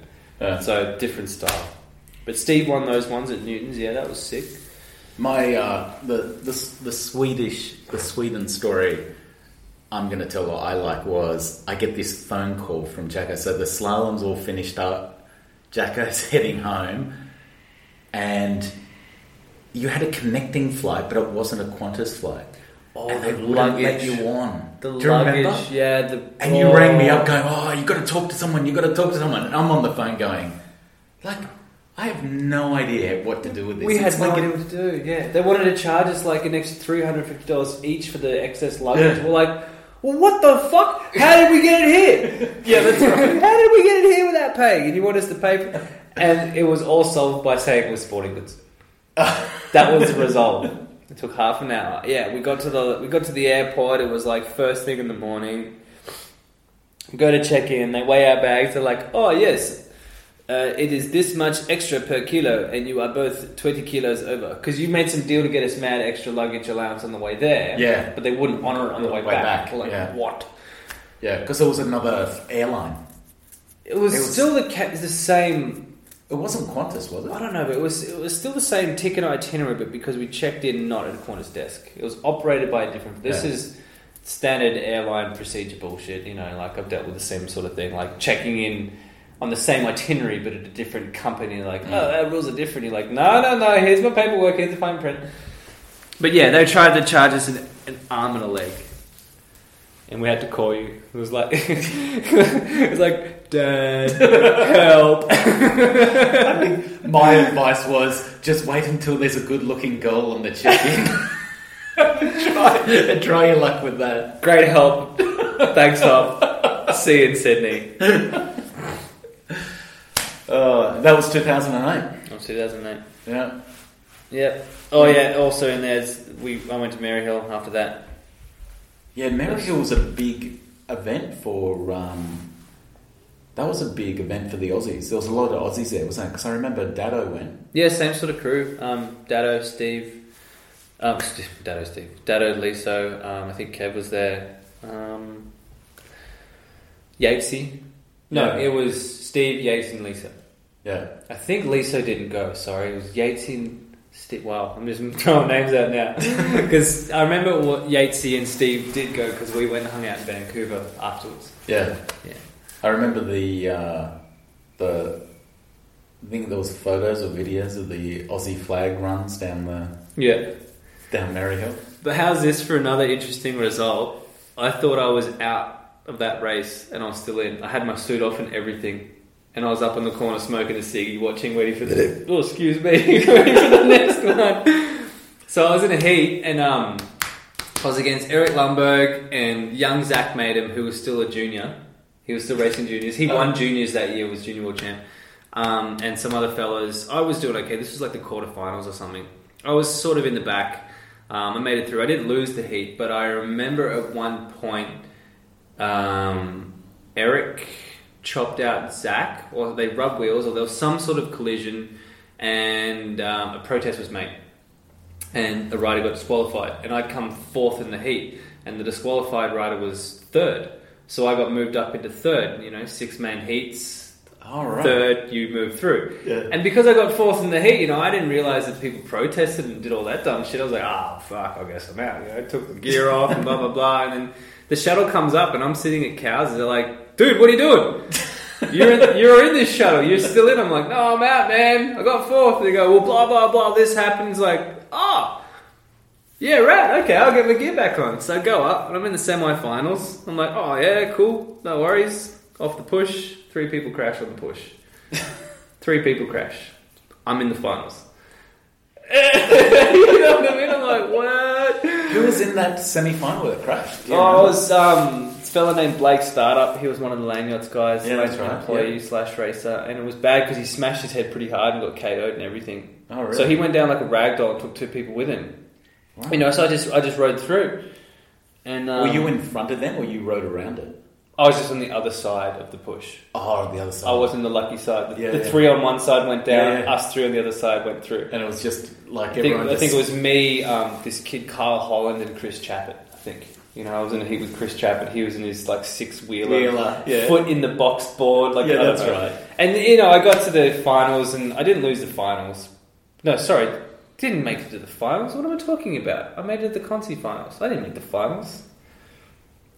I must have. That's right. These this this all happened earlier on. This wasn't the quarters when I thought I was out. It was in like round one or round two. Oh, okay. All right, that crash where they all pushed and crashed. That was the quarters, and then I made it to the, The semis. semis, yeah. Got my butt kicked. Right. Went to the concert. I'm like, there's no way I could have made it to the finals because I got tenth. Yeah. That's right. Yeah. Yeah. So I just snuck through a whole bunch and got tenth. So with all these scores combined, you know, a second at a World Cup, a few top sixteen finishes, a top, and then two top ten finishes. That gave me a point score tally of tenth in the world, or no, sorry, like eighth or ninth in the whole world for my first year. I was like, That's insane. Dude, we're on to something. we are on to something. And I had, yeah, I had consistent results. And that was like the start of it. And then it was also the start of me getting extremely hurt. Because Yeah. the next year, 2009 was the start of it. Pause. You can turn it back on. Turn it back on. turn, it, turn that shit back on. Well, we've got to finish it up. Yeah, well, may as well just go We're- through. We'll go through back. to the end of 2008, and then Yeah. because it's like this So is just all. uh, off off mic, we were just uh, we were just discussing where, where we're going to finish. how deep down the rabbit hole we're we going to go for this episode. This is a long journey of mine, and I have a lot to say. But the thing is, is there's a lot of shared stories. We both remember a lot, and there's a lot of detail there. So well, this is a lot of the beginnings yeah, of like of all the stuff that we have now Yeah. that a lot of people would never have known about because Yeah. it was just too far. but it's also funny because. I mean, we really knew nothing back then. Yeah, I mean, it's good to know your roots. Yeah. you know, we But came I- from here, now we're there. Well, I I remember that I just well, I remember speaking to Dado at one of the Conehead Cups. That would have been in like 2007. He would have come down for one. I think it was the Blacktown one. That was the one where we got the cones and we we're distributing all the cones. We bought the cones in from overseas. Oh, yeah. Maybe it was 2000. Anyway, and I, and we Yeah, were talking to Dado about downhill. Like someone said, "Oh, you should talk to Dado. Dado's done downhill." Mm. because we're looking towards doing like Newtons and all that sort of stuff. And Dado was going, oh no, downhill it's just so big. Like slalom's good because you can stick it on any hill, and there's because I was saying, oh, what's what do you think would be bigger, downhill or slalom? Yeah, Because I was thinking slalom, like slalom, anyone can do it. We can do it anywhere. It would be but it just doesn't work like that. no, but I still remember going to Newtons and going, oh. Oh, I see. I see. Oh, I see. I see downhill. Right, okay. Because slalom was like, Yeah. yay! oh, you did it! Yay! But Dad was like, holy shit! Did you see that? Did you see that? Wow. Yeah. Yeah, slalom was just like, oh, he did a thing. That's wonderful. Yeah. You know? But the other thing was, I mean, we were spoilt with Newtons because that first Newtons playground was insane. That was ridiculous. that it was, was, insane. It was like a city on the mountain that they built. it was a festival. It was a It was festival. a festival. Like, it wasn't. It wasn't a skateboarding race. It was a festival. Like- a skateboarding race was part of their festival. I mean, even the festivals after that one, Just got worse Did- and worse. they got worse and worse, but they weren't the size of They Newtons just never playground. match up. Like, Like if anybody has been to that um, Voss race, Extreme Sport Veco, um, it's like pretty much how the first Newtons was. It, was. it was like that. Well, obviously not as big, but the idea was the same. It's Yeah, yeah. not just around the skate race. The festival is the thing, and the skate race is part of that. yeah. They had the mountain biking, dual lane mountain biking. They brought up a winch system and a, and a big pool and a ramp for wakeboarding jumps. They had Yeah, the, that's right. The wakeboarding. That's right. and wakeboarding. You could go skydiving. Yeah. Yep, they they took off from the top of um, top of Mount Panorama and took you up. You could pay to get a skydiving ticket, and they'd land you right back down there on the track. Uh, they had the BMX dirt jumping. But I mean, they had Spoon full on playing. security. Yeah. The hay bay. I I just remember the structure of it Oh, was man. just insane. I wish we had that again. it's insane because, like, my first year, 2008, every single World Cup race I went to, all the IGSA races, all those, the, the structure of them set this amazing standard Yeah. that's never been matched Yeah. to this day. Because Coma. We're not going to Doing- say who did what. I mean, it's no, just, no, it no. was But I'm just just that saying, there like, was resources. Syracuse. Like there was. Yeah, like, those original races. Were those- like, they had like. r- There was a lot of like people that knew what they were doing or Yeah. Behind those races. the shift had changed the next year. You know, there's new people, you know, Mm. in and out. But 2008, every race, five day events, yeah. huge things, massive infrastructure everywhere. It's been unmatched since, obviously. But you know, I'm stoked to be a part of that stuff. We're like, yeah, I went to those. That was sick. But back to back to the So you so how did you fin- so 2008 finished up with just lots of slalom, right? Yeah, I got I got I got like a top ten in the World Cup, and then um, I went and won the Conehead Cup as well. That was like big for me because that the year No, before- that was a big thing. that was huge because I was really into slalom and like racing against Haggy and Steve. Like they weren't easy to beat. They were No. like, oh my god, I'm actually beating these guys. Like Yeah. these are the but those guys. races came down. They were like like you do. It was a decider. yeah. Yeah, it wasn't just like I walked away with it at the start. No, Yeah. I battled my way up and we swapped some wins. It wasn't just I didn't Yeah, win everything. yeah. It was win for win between me and Steve, and then Haggy was in there. But slalom had been growing for a while, so it was that Conehead Cup, that series, had been building for a few years. Yeah. So I mean, they were like, And I got in there the year before and saw how it was growing, and there was more people. And then when I went at it for 2018, it was way bigger. That's for sure. yeah, Yeah, a lot more people came out. There was 40 people at races. yeah, 40 dudes I know. at a slalom race. yeah, so that's where like we finished half off. of them. Would be like two thirds of them will all have precision trucks. Yeah, It's and beer insane. bellies. yeah, so 2008 we finished off with the slalom. That was sick. Having the um, decider at the pump station and and the rain, remember? Because we weren't sure if we were going to race. That's we went right. over to the Spring Springbrook, Springvale, Springbrook car park. We're Yeah. like laying down some cones. I'm like, this is fucking shit. Another flat course. Not again. Not again. Not a flat track. but I just, I was, I just wanted to beat Steve so bad because that meant winning the whole cup. Yeah, I had to beat him in the final. I had to get to the finals and beat him in the finals to win the cup. So that was like my first real taste of like race pressure and you know a big thing. Yeah, yeah, Like, yeah. It's it's the big day. You know, it's Yeah. the big race. It's a big. Yeah. It's, I've been working for that yeah. one. And Steve doesn't give an inch. Like No. Steve is a competitor. Oh yeah. Oh, Like- to like this is what I mean. Like he was. Uh, to this day, he's still one of my best role models for skating because his like comp- his competitive drive was just huge. Yeah, But his composure and his style was like, yeah, I'm cool. You know, like you could see his fires burning in his eyes, but like deep behind this calm, collected vibe. And it was someone you really wanted to be. yeah, And, you know, not just beat him, but like be him.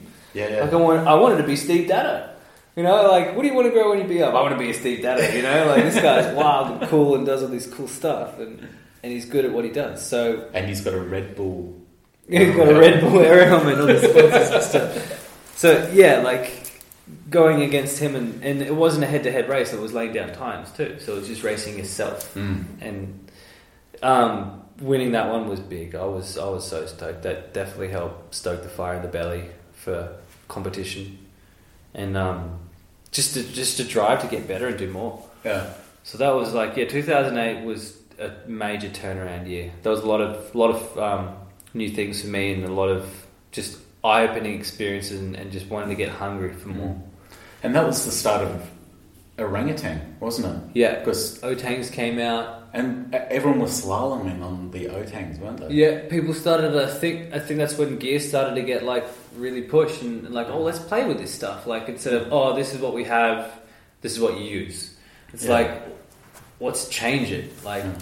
companies those- started playing with different things and Yeah, yeah. using them in different applications, and then the crossover between the downhill and slalom gear, like people that were using the slalom wheels are using downhill wheels as well. Like, sorry, people that use the wheels for slalom would then use them for downhill wheels because people were on flywheels before, right? People were Yeah. racing Maryhill on flywheels. Flywheels, yeah. And I think the year that I think like Mischo or someone won it, I remember watching this old school time shit racing video from like 2006, and you know, fast forward to the, the part of the video where they're announcing the podium, and um, forgive me if I got this wrong. I'm pretty sure it was Mischo that won it. I can't remember. But you know, he's walking up to the podium and he hears someone in the in the background is saying, "Yeah, and he did it on zigzags." like obviously that's a better choice wheel. obviously that's a better choice wheel for Maryhill. You want a 90 mil flywheel or a zigzag? Like duh.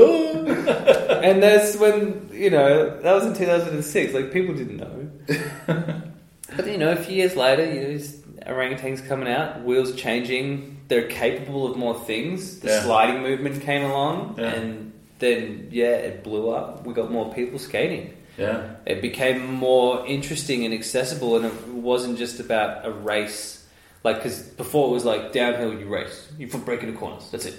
Mhm. You know, so it wasn't like there wasn't anything around that. Like, you go to a corner session and you practicing your race lane. It wasn't until the sliding came out, it became more freestyle and more like more fun and more accessible for just the everyman sort of Mm. thing. So, 2008 a lot of stones were set, and then 2009, like I started to see a lot more change and growth. That's for sure. yeah. Well, it was kind of like the start of the Otang team as well in 2009. Yeah, that's right. That was sort of like And I was on the team. yeah, that was a. a it's probably out of all the interviews that I've done, that team is the one that probably gets mentioned the most. I can't believe I got on that team. Like, what a, what is this a blow in? Hey, like, like how how did that happen? You know, think about it.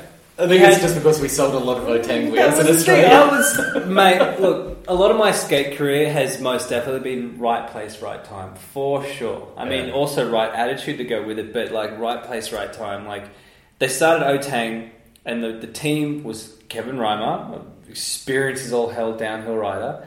Um, Patrick Switzer, guy who's like up and comer, innovative dude, downhill pushing him from Canada.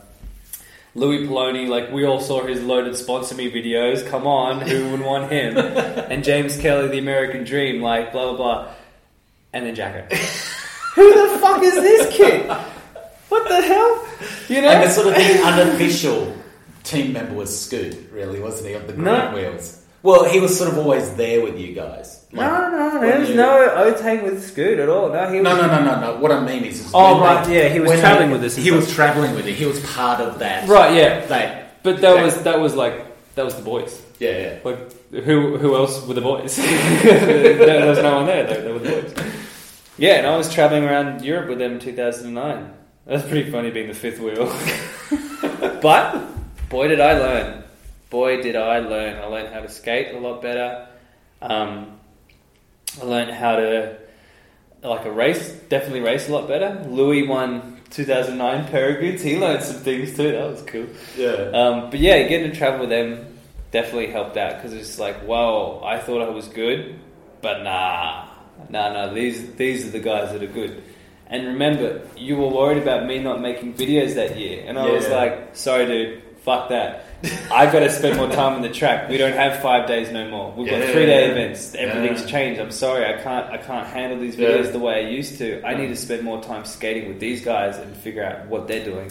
We've still got a lot of footage that's never, no one's ever Yeah. seen. The idea for that year was film it, send it back. Yeah. And Lee Well, Griffiths was supposed to edit it. Lee what Griffiths? it was was well, we were doing sort of like the we're doing sort of you're doing like those music style videos, Mm. We and had, the we- next year was more like we should do something like news, like as in interviews and more of not like you know a whole thing, but maybe that we can tell the story of the actual event as Yeah. sort of like a news thing. But I still got all that on the Otang team like interviews from Peyragudes. Oh yeah, that's right. I laid no down. one's seen that.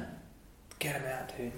Like- I'm, I'm sure that that interview I did with Lou was awesome. Yeah, no, it was. I think. Uh, was it after he won as well? I don't know, but I just remember watching the video because the the whole thing at the time was sliding.